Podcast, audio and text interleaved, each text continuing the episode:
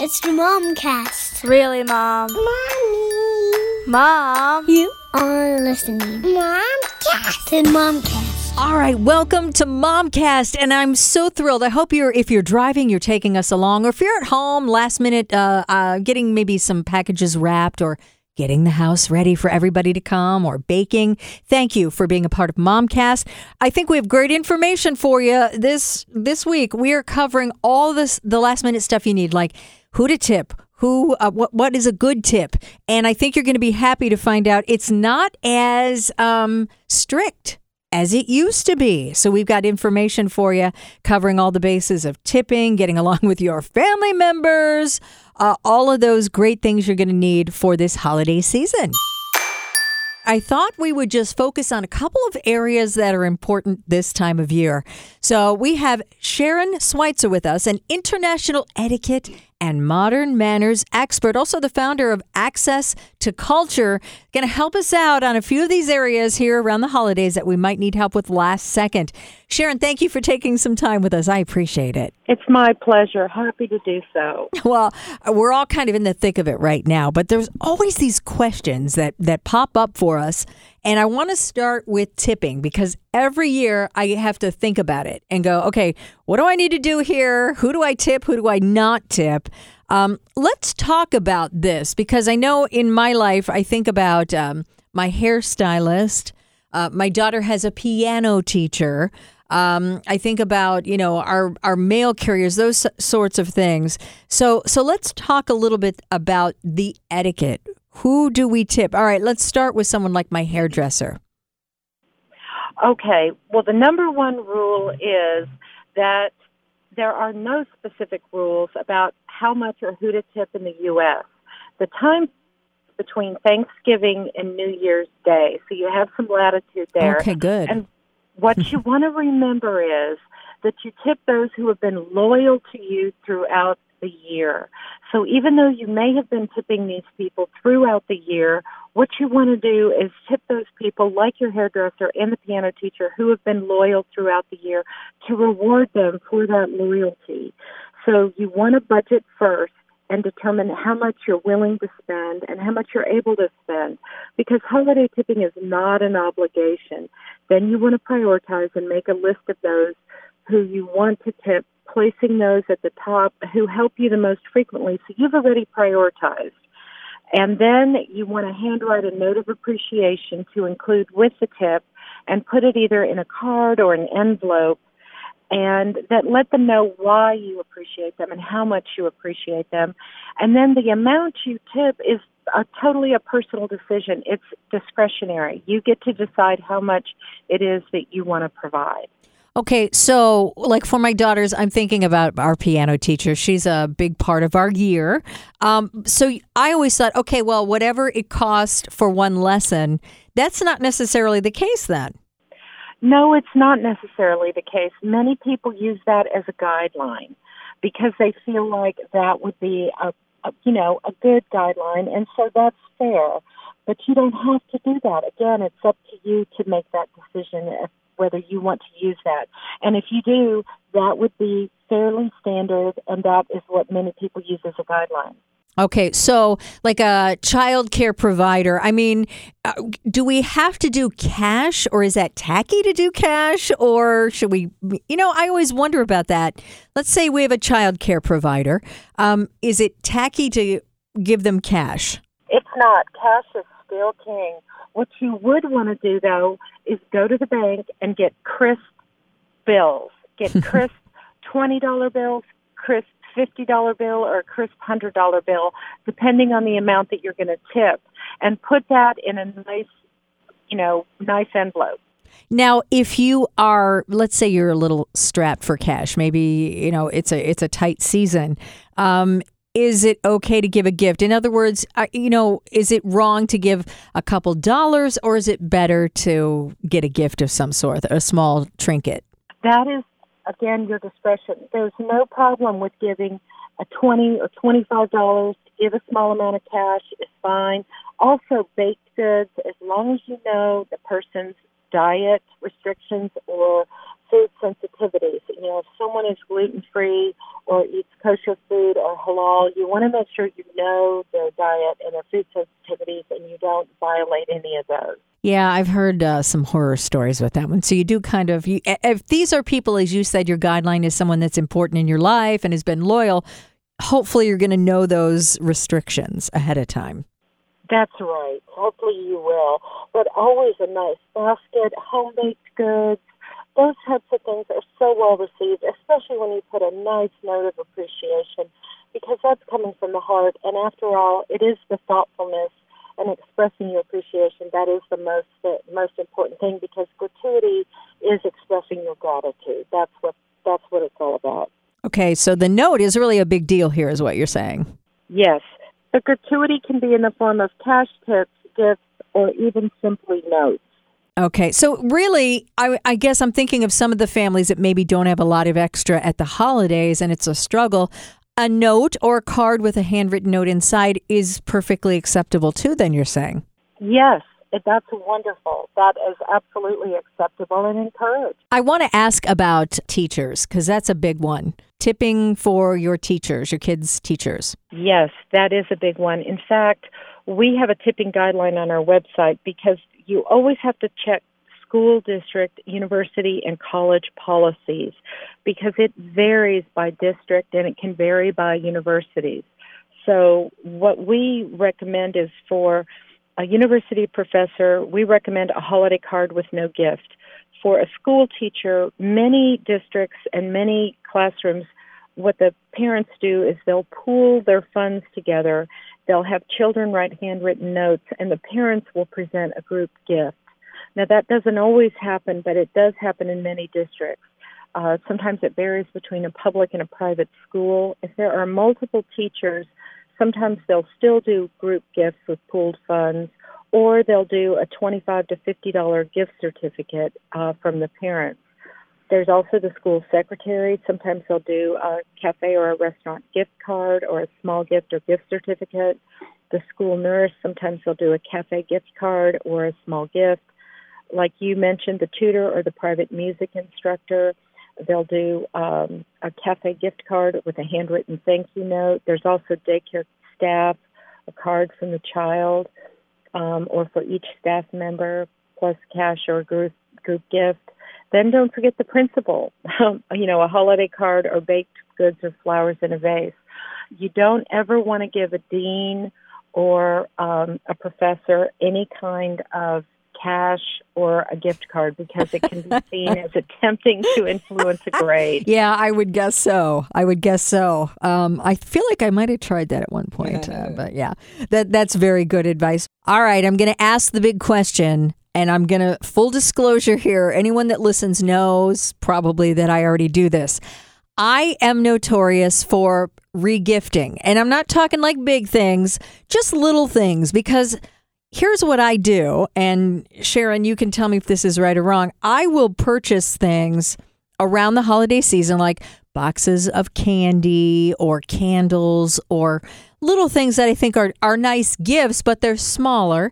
And I kind of have them just in case. In other words, if I forgot someone on my list or somebody pops by, I keep them at home or in my car and I have them. And then sometimes I um, also do that when someone gives me those types of things. I set them aside and I will regift. Let's talk about regifting.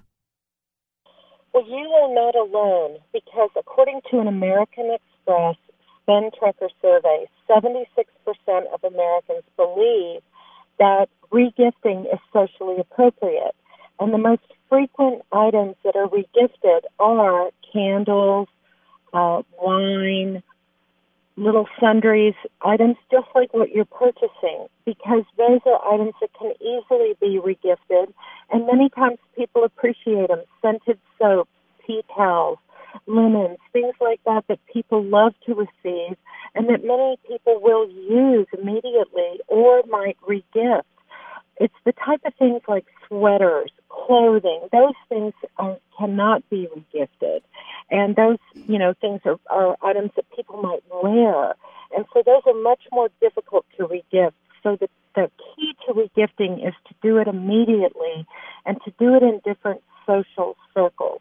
So if you receive a gift from a family, like you receive a nice scented soap or a, a candle, you don't want to regift it in your family circle. You would regift that in your social circle.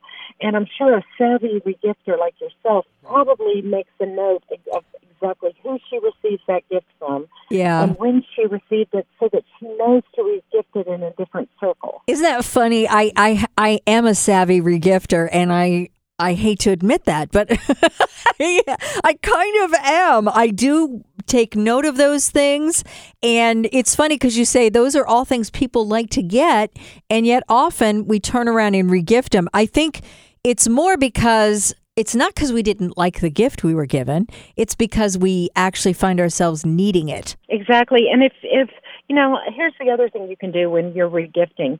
Savvy regifters will even say, you know, I have uh one of my BFFs loves to cook. She has even gone to culinary school.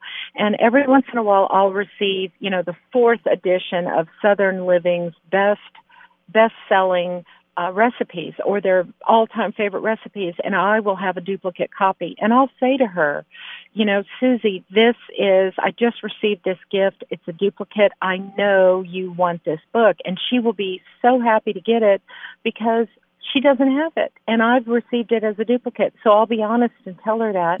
And Susie doesn't really care. Susie's thrilled to get that book because she doesn't have it. Right, right. Yeah, that, and that's a good idea. So in some cases, you can just be open about it. I want to talk about, um, if you can talk about this, Sharon, when you have kids. Is there an etiquette? Because I, I have one, and you know, then there are other nieces and nephews in the family. Everybody asks, "What does what does Olivia want for Christmas?" And there have been times when she was really little, especially we got way too much stuff. Everybody went above and beyond. Is there any kind of etiquette with that? With with being able to say to family members, "Hey, you know, tone it down," or is that really the wrong thing to say? Or how do we handle that? You know, there is an etiquette to that because many parents do not want their children to grow up thinking money grows on trees or that gifts will always flow in. They want their children to grow up understanding that, you know, they've got to appreciate, have a certain appreciation for money and for gifts. So there's a way to express that, and I think many parents do that early on. So many times families will say, you know, we want to set a limit for gifts, we want to set a limit for monetary amounts. And in fact, we've had that happen in our family. I'm one of six children, I have 11 nieces and nephews. And so we have had limits set in our family for the amount that we're permitted to give to our nieces and nephews for Christmas, for holidays, for birthdays, for graduations. And I think if you do that early and you communicate clearly and kindly, then that can be done. You know, maybe saying for, for the holidays, we want to set a limit. It also helps family members who may have different income levels so they don't feel like they're doing any kind of match spending or com- competition between family members. No, that that's probably the bigger part of it too. I mean, not only do we want to make sure our kids don't get too much, but yeah, that if someone is not at the same income level as a sibling, um, it, it can be it can be very uncomfortable and almost uh, they feel bad. That's right. And so whenever you set a limit and say, you know, we appreciate your thoughtfulness, you know, here's you know, kind of the parameters, what we'd like to see. And then if you have some educational gift ideas, you can say, you know, these are some educational gifts that we were thinking about purchasing. Um, and then you have them in a set price range. Then that helps kind of guide family members toward the educational side of things and keeps people in a set price range. Finally, before we go, uh, as we're all heading to family gatherings, you know what? It's not always Currier and Ives. Um, how maybe maybe a couple of tips for getting along because I mean obviously things like religion and, and certainly these days politics um, are very very divisive. How do we handle the holidays as people are driving right now to their family members or they're coming to their house? Uh, a few tips for dealing with uh, keeping the holidays peaceful. You know, it's really an important topic is keeping the peace. And I think one of the best things you can do is is to grin and bear it. And what I encourage people to do is don't let that snarky relative bait you into losing your temper or saying something you're going to regret because they're going to bait you and there are going to be people who are going to be present that you just don't get along with. So when they try to tempt you or try to taunt you into saying something you're going to regret, stop and think about the fact that you're going to be more well respected and you're going to be more forgiving of yourself if you just resort to kindness and politeness and ask them about themselves. Ask them about their holiday plans or what book they're reading or if they've seen any good movies lately. Um, and don't, you know, don't take the bait of those intrusive questions like, when are you going to get married? And who are you dating now? And when are you going to have children? Those types of intrusive questions, you know, they're just too personal and you know, you can respond to those with, you know, there's so many more interesting things to talk about that I know the family would much rather listen to you tell us about your wonderful vacation and just kind of turn the tables back to something that's far more gracious. Is there anything wrong with saying with families ahead of time, like our family, we actually agree we're not going to discuss politics when we get together? So is that okay to do? It's absolutely okay to do. And I think that's a wonderful solution. Uh, one of the other things you can do is, you know, we do this at our family is we say, okay, 30 minute warning. Everyone Instagram your photos, post to Facebook, tweet, do whatever you need to do, but all the cell phones and all the devices are going to be turned off and put in the other room in 30 minutes. So this is your warning. So get all your photos posted, talk to everybody, and then it's all going to be shut down before we go to the table. Wow, I love that. I, I think some might have difficulty with that, but I actually really like that a lot because you're right. I mean, and especially holidays, there are so many people that are missing someone at the holidays. When we actually have everyone together, we need to savor it as much as we can and be in the moment. Sharon, thank you so much. Sharon Schweitzer, international etiquette and modern manners expert, founder of Access to Culture. Your website. Yes, it's protocolww.com or you can go to sharonschweitzer.com and we'd love to hear from your listeners and they can download our holiday tipping worksheet and checklist. Perfect. Thank you so much for our last minute help for the holidays. My pleasure. Happy holidays and Merry Christmas. Merry Christmas to you. Thank you. All right, I hope that helps. Hey, Merry Christmas to you. Happy holidays, safe travels, and we will see you on Momcast in 2019. Happy New Year.